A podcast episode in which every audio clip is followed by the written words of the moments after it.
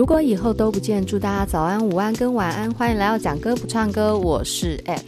来到周三的歌手特辑时间呢，今天晨曦上次我们讲的张宇的那一张《月亮太阳》的专辑，我们接下来要进入到第二首歌。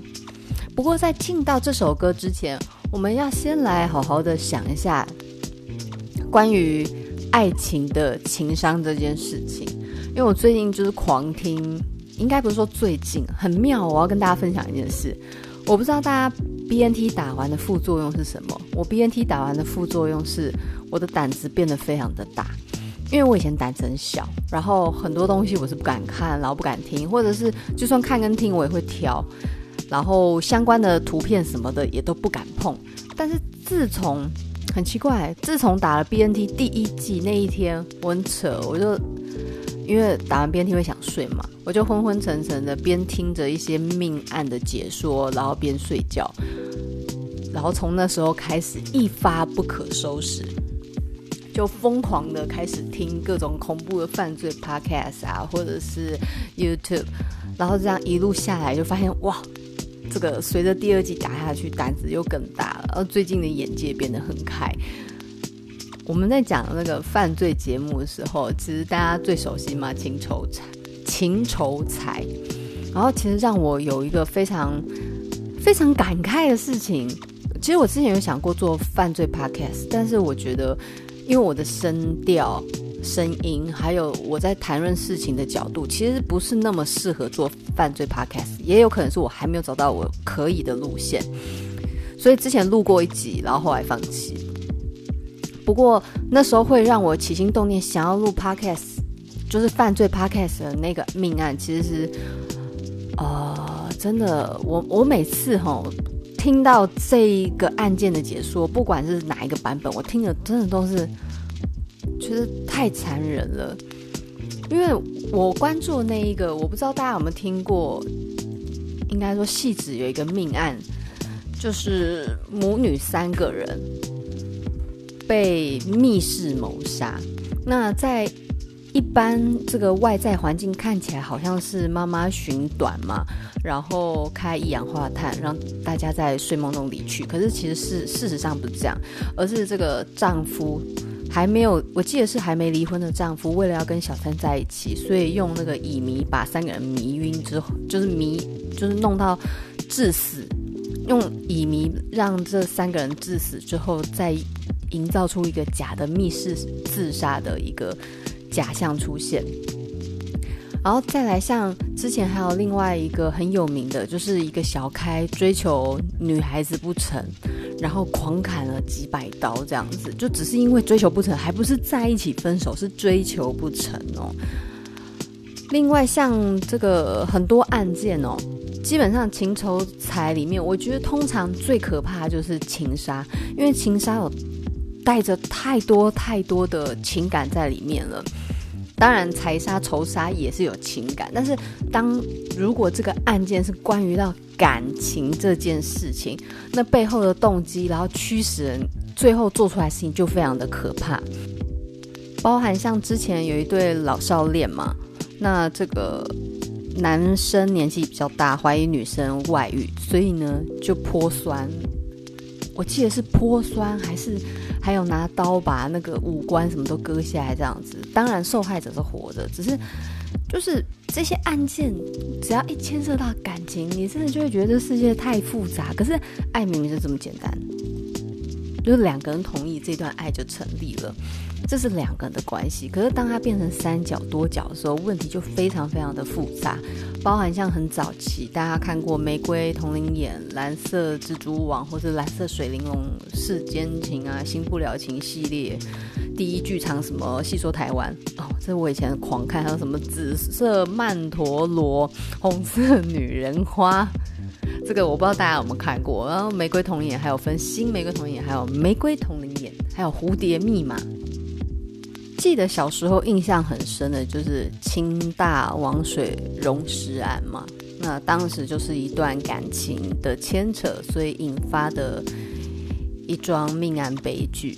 这是三人的感情，大家应该有听过这个案件嘛？就是两女跟一男之间的感情关系。那男生本身有女朋友，同时又在学校跟其他的两个女同学发生关系。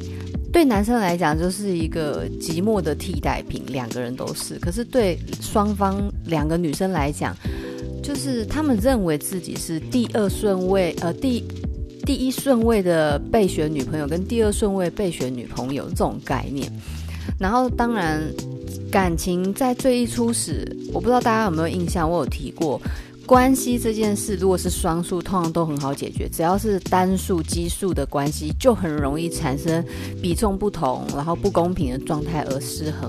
那那段三角恋也是这样，就是他们在争夺谁在这个男生眼里是最重要的，所以呢，在争执中就是引发了这一桩悲剧。哎，糟糕，我们这个是感性的一个讲歌词的节目，这种命案我们还少讲，免得点进来吓死。不会讲那么多，为什么会这样说？原因是因为今天我们要介绍这首歌，它就是一个非常充分表达真正爱一个人到底是什么样的样子。因为我们在关系成立的时候，当然我们可以天长地久啊，各种浪漫跟温柔都想给对方。可是当两个人的关系断裂的时候，什么样的态度才是让人觉得 这段关系是很完整的收尾？哦，这就是一个问题。我之前在看《台湾启示录》的时候，我记得里面有一个枪击要犯，他在讲那个刘焕荣，他有一个恋人。那当时他被抓进监狱里面的时候，这个恋人有来看他，可是他是坚决不见面。那其实他那时候就要执行枪决了。那相关人就问他，都他这样子千里迢迢从大老远，我记得好像是国外的恋人，就是千里迢迢来看你，你为什么不见他？他说他大意了，我已经忘记原文了。大意就是说，我已经是将死之人了。他如果来见到我，我们两个的感情又会被重新的，就是被引引动起来。那看了只是难过，那还不如不见。就是有时候我们看起来无情的人，不见得真的无情啊。当然他是有真言。我的意思是说，他在处理感情那个态度上。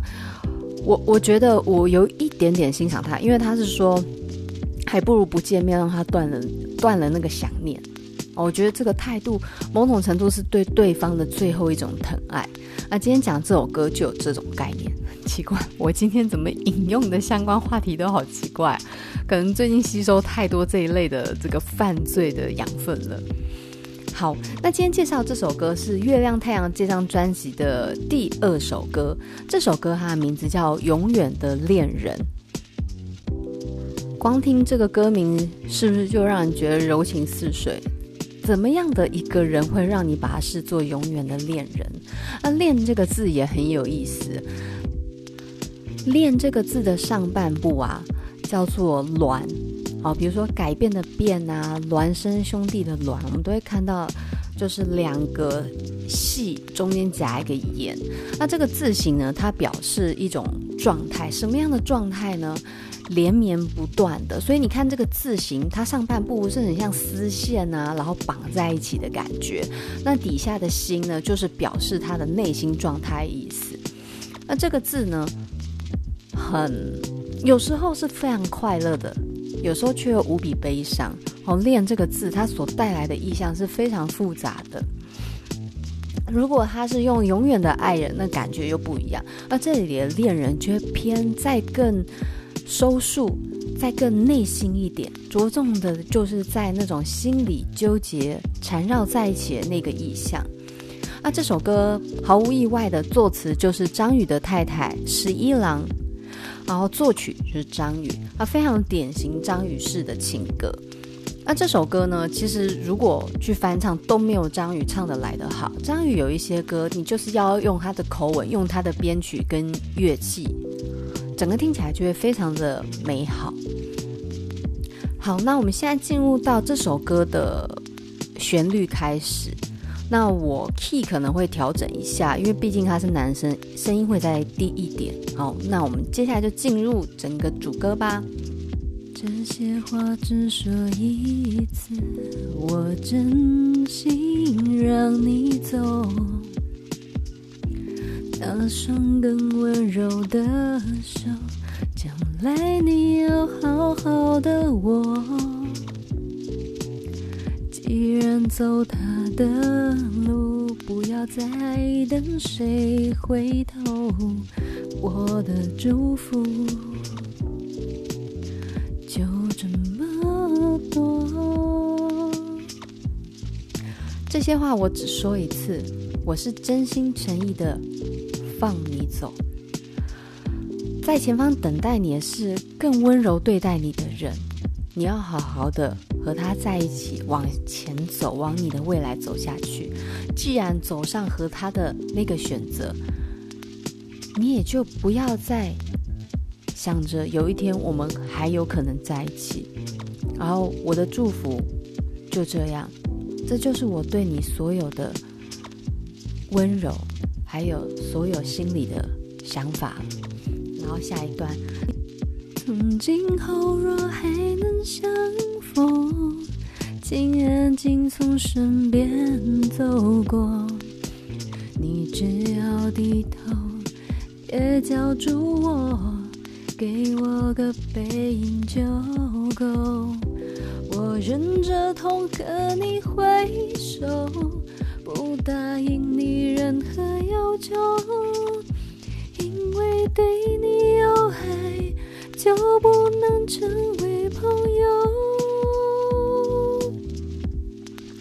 从今天以后，如果我们还能在街头相遇，那就不要打扰彼此，静静的擦肩而过就够了。你低着头，视线也不要往我这里看，不要把我喊住，留一个背影让我想念就可以了。因为两个人是曾经有爱情的纠葛，你一旦再有对话，眼神再相视，一定旧情难忘。我忍痛和你再见，然后不答应你任何的请求。哦，比如说哦，我们再再最后吃一次晚餐啊，再抱一抱，什么都不要了，因为就算我哦，应该是这样讲，他的歌词的意境比较像是，我们可不可以再继续当朋友？我们可不可以保持联系？所以他不答应这些要求，原因是因为下一句，因为我刚在翻的时候没有注意到下一句，他下一句是说，对你有爱就不能成为朋友，是不是？很白话的一句话，讲出重点。只要还有爱，就永远不可能成为朋友。然后进到副歌，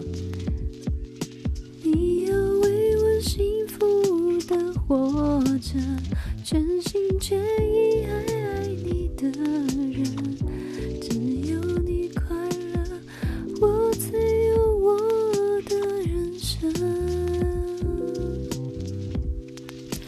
你要。连我的份哦，我们曾经一起画过的那个蓝图，想过的未来，你要连这一份感动，一起好好的过着你全新的人生，好好爱着眼前那个很爱你的人，因为当你的日子是快乐的，我才能放心的去好好走向我另外一个道路，否则我的心会一直挂在你身上，永远没办法。好好的向前走，也就是说，你如果还爱我，你如果还在乎我，你就要把自己过得好，照顾好，这样呢，我才可以真正的放心让你走。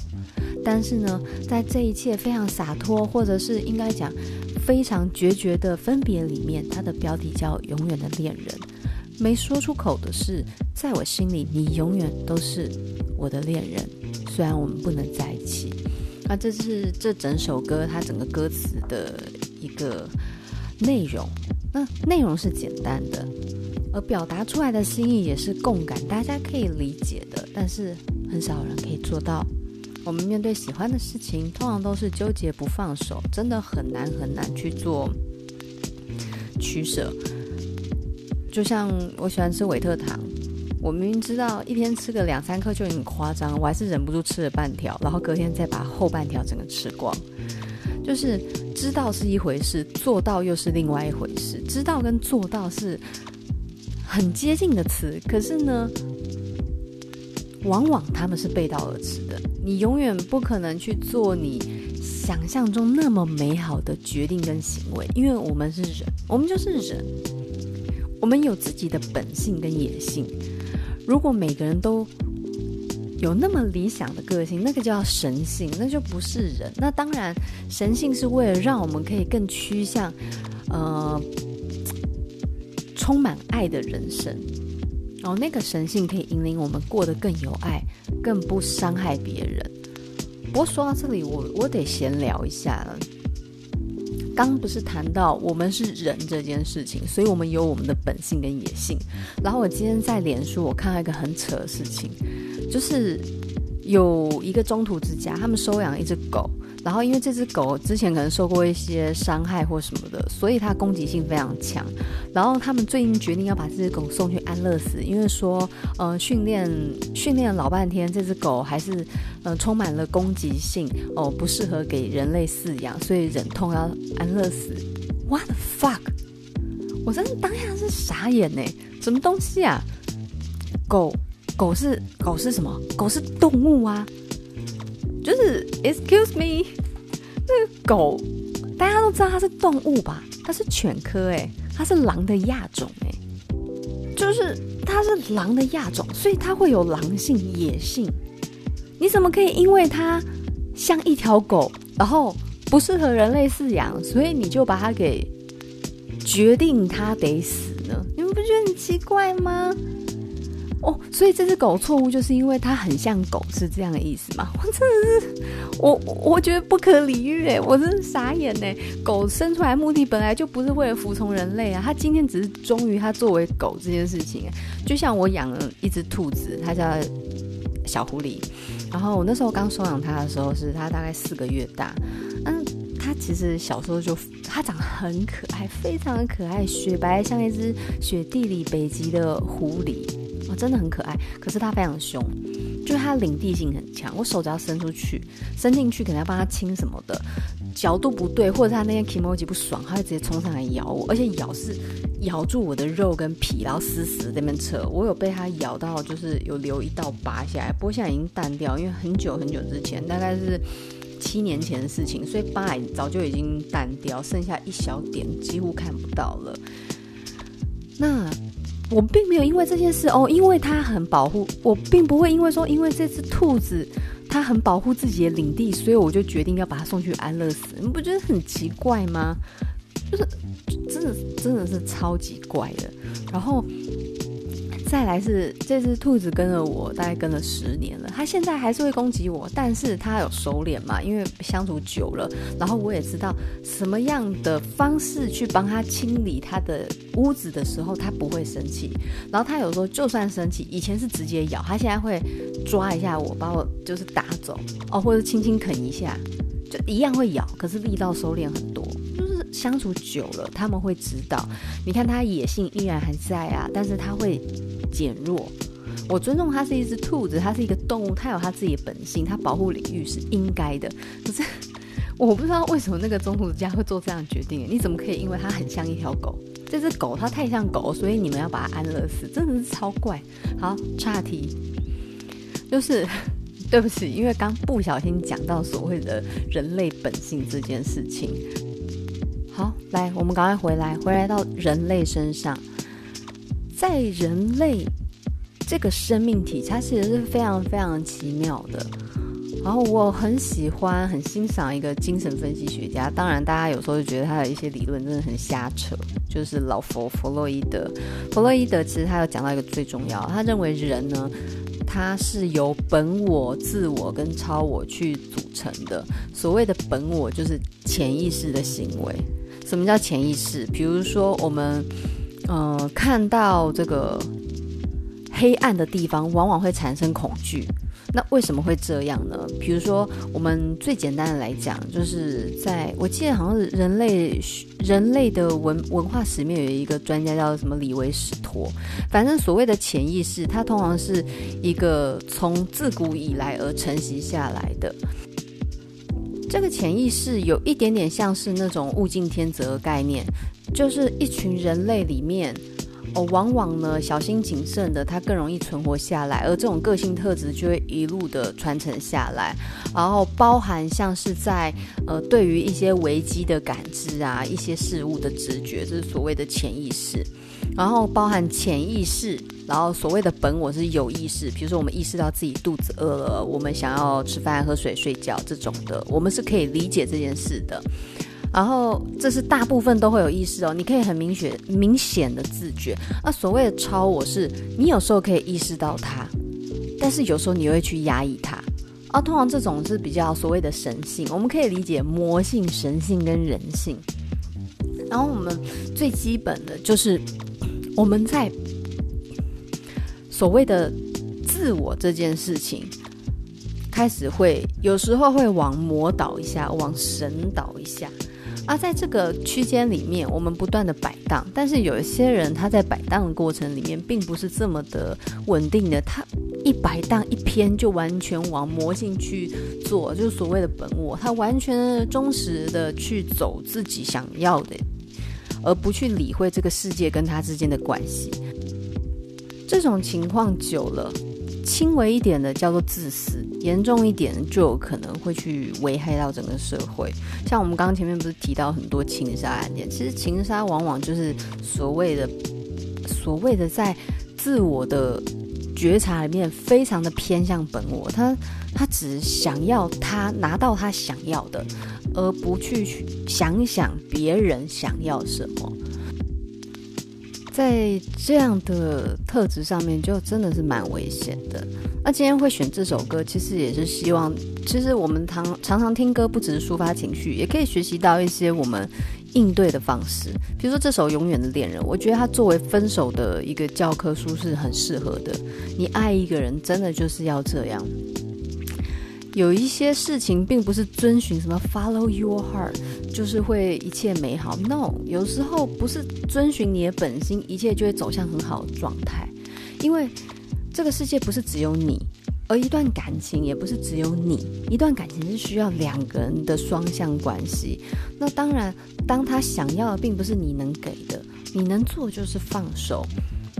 以前年轻的时候，在分手上面是非常不会处理的，然后就会觉得，既然还有感觉，为什么不能在一起？可是等到你拖拖拉拉扯到后面，其实两个已经关系已经没有像以前这么的，呃，应该说很美的起头，却是一个很糟的收尾，就是往往不懂得节制，不懂得收尾，不懂得适可而止，在还有感情的时候好好说再见。理性呃，感性上你还爱他，可是理性上你知道不能在一起了。你可以留着你对他的爱，但是呢，理性上你必须要做一个非常清楚的了结，因为持续下去你依然痛苦，你的爱仍然不能得到抒发。等于说，在一起跟分手，你的爱都不能得到抒发，但是继续在一起，你的爱。会慢慢的转变成一个很负面的情绪，你会造成对方的痛苦。你爱一个人是希望他快乐嘛？但是你不能老是想着说他的快乐必须要由你来给予。也许放开手，然后看着他很，嗯、我觉得有些人可能不会觉得看着对方幸福也是一种幸福，这很正常的。我们都希望那个人的幸福是在我们手上，而不是在别的人的手上。可以理解，但是这种邪恶的想法就是要把它内化掉、消化掉。就毕竟，如果真的你爱的人死去，你也会很难过。然后你爱的人如果跟你在一起是痛苦，那那种爱也会让人是非常不舒服的。总之，就是这首《永远的恋人》，我希望大家都可以拥有这种非常温柔的、非常。非常的为对方着想的爱，你看，对你有爱就不能成为朋友，这种话听起来就很像我刚提到刘焕荣一样。他说见了也是难过，不如不要见，然后让他断了念想，这也是一种爱。可是为什么会提到这种十大枪击要犯名字？但是我觉得他在这件事情处理上面，我真的是觉得他，嗯，很。我相信他应该很爱这个女孩子，他才会这样子觉得。然后今天呢，其实真的是杂谈，因为我觉得这首歌它的议题好沉重，但是我又认为这首歌它里面的一些概念是很好的，因为现代人我不知道为什么，我觉得现代人在感情的情商其实越来越差，也有可能是因为我们能得到一件事的方法太容易了，以至于面对不能控制的这种感情就很容易失控。那今天这首《永远的恋人》。歌词里面是伤痛的，是要分离的，可是它的标题仍然存着最后的温柔，就是即便分手了，你依然永远在我心里。好，这份感情它依然在，即便它不能再持续下去，但是会好好把它宝贝着。就像那个十七岁，我不是有唱过陶喆那首《十七岁》，我很喜欢他后面永远将他宝贝在心。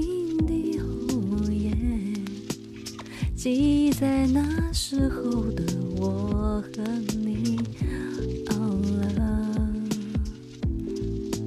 很喜欢他后面这一段，真的永远将他宝贝在心里，记忆着当时的我和你，Oh love，真的是很纯美的一个结尾。哎，你看，就是就是这个非常讨人厌的。